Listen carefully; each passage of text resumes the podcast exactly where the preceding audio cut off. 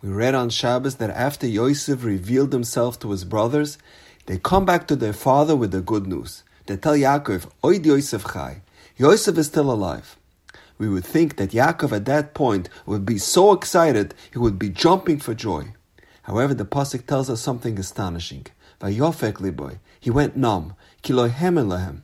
Yaakov did not believe them. But how's that even possible? Yaakov has been mourning over Yosef for 22 years. He was depressed and broken. He was a shell of his former self. And finally, the brothers come in and tell him this wonderful news. Oid Yosef Chai. Why would he not believe them?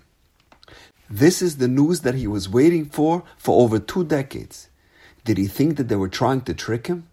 Nobody would do that to a father. So why would Yaakov not believe them? Furthermore, the very next pasuk relates Vaidabru Elov Eis Kol Divrei Yosef. The brothers told Yaakov all of Yosef's words, and when Yaakov heard those words, Vatchi Ruach Yaakov.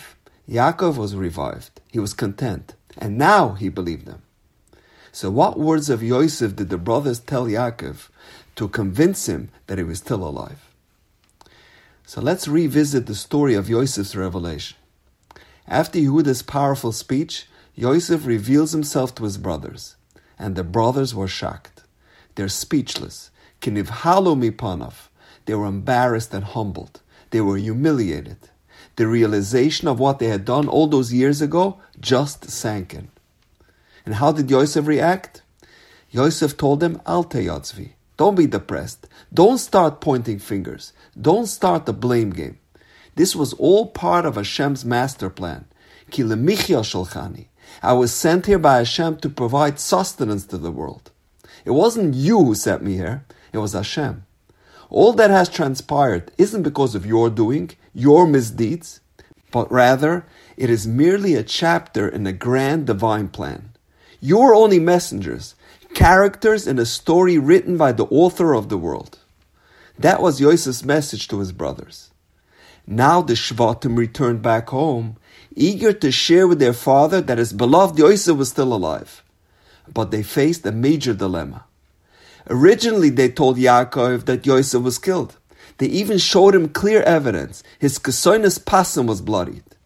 So now, in order to tell Yaakov that Yosef was still alive, they were forced to admit that they lied. They misled him. We fabricated a story to fool you. We created this whole fictitious event.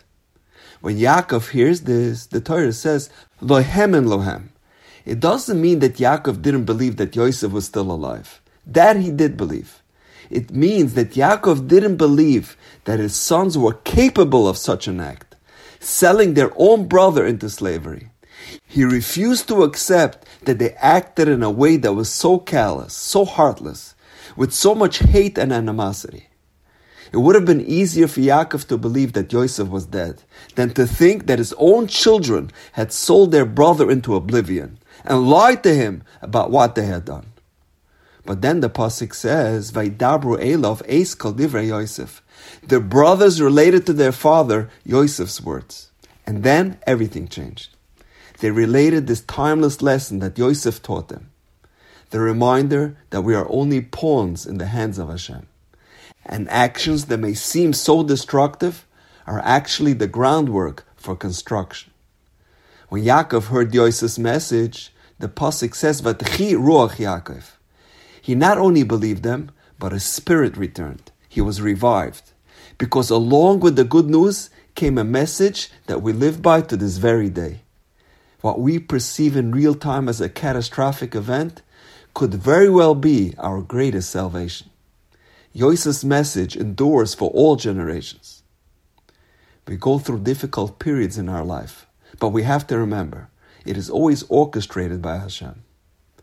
Oftentimes, you look back at how things transpired, and in retrospect, we realize that it had to happen in that precise manner.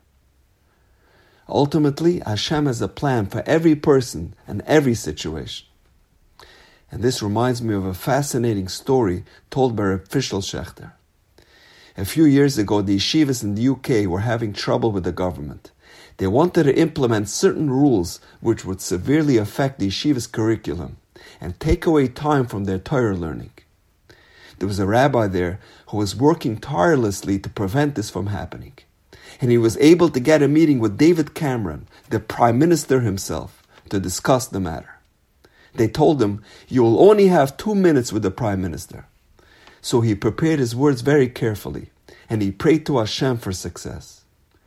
Finally, the time arrived for the meeting. And much to his chagrin, instead of the prime minister, the home secretary was sent in his place. She said, Rabbi, I'm sorry the prime minister can't see you today. I will be seeing you instead. And the rabbi was so disappointed.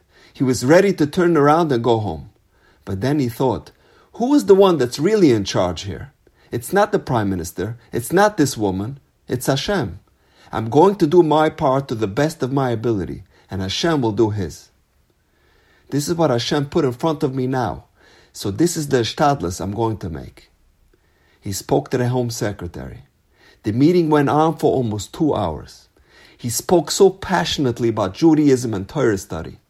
It almost brought the woman to tears. At the end of the meeting, she said, I'll do my best to convey the message to the Prime Minister. A few weeks later, there was a big controversy in Britain, and the people there voted to leave the European Union, and Prime Minister Cameron resigned as a result. The name of the person who took over for David Cameron was a woman named Theresa May, who also happened to be that woman who spoke to the rabbi on that day. And Baruch Hashem, the issue was resolved. We put in our Hashtadlas because that's what Hashem wants from us. But we must always remember the lesson of Yosef Hatzadik. Hashem is in control, and results are entirely in His hands. And now, we know. Have a wonderful day.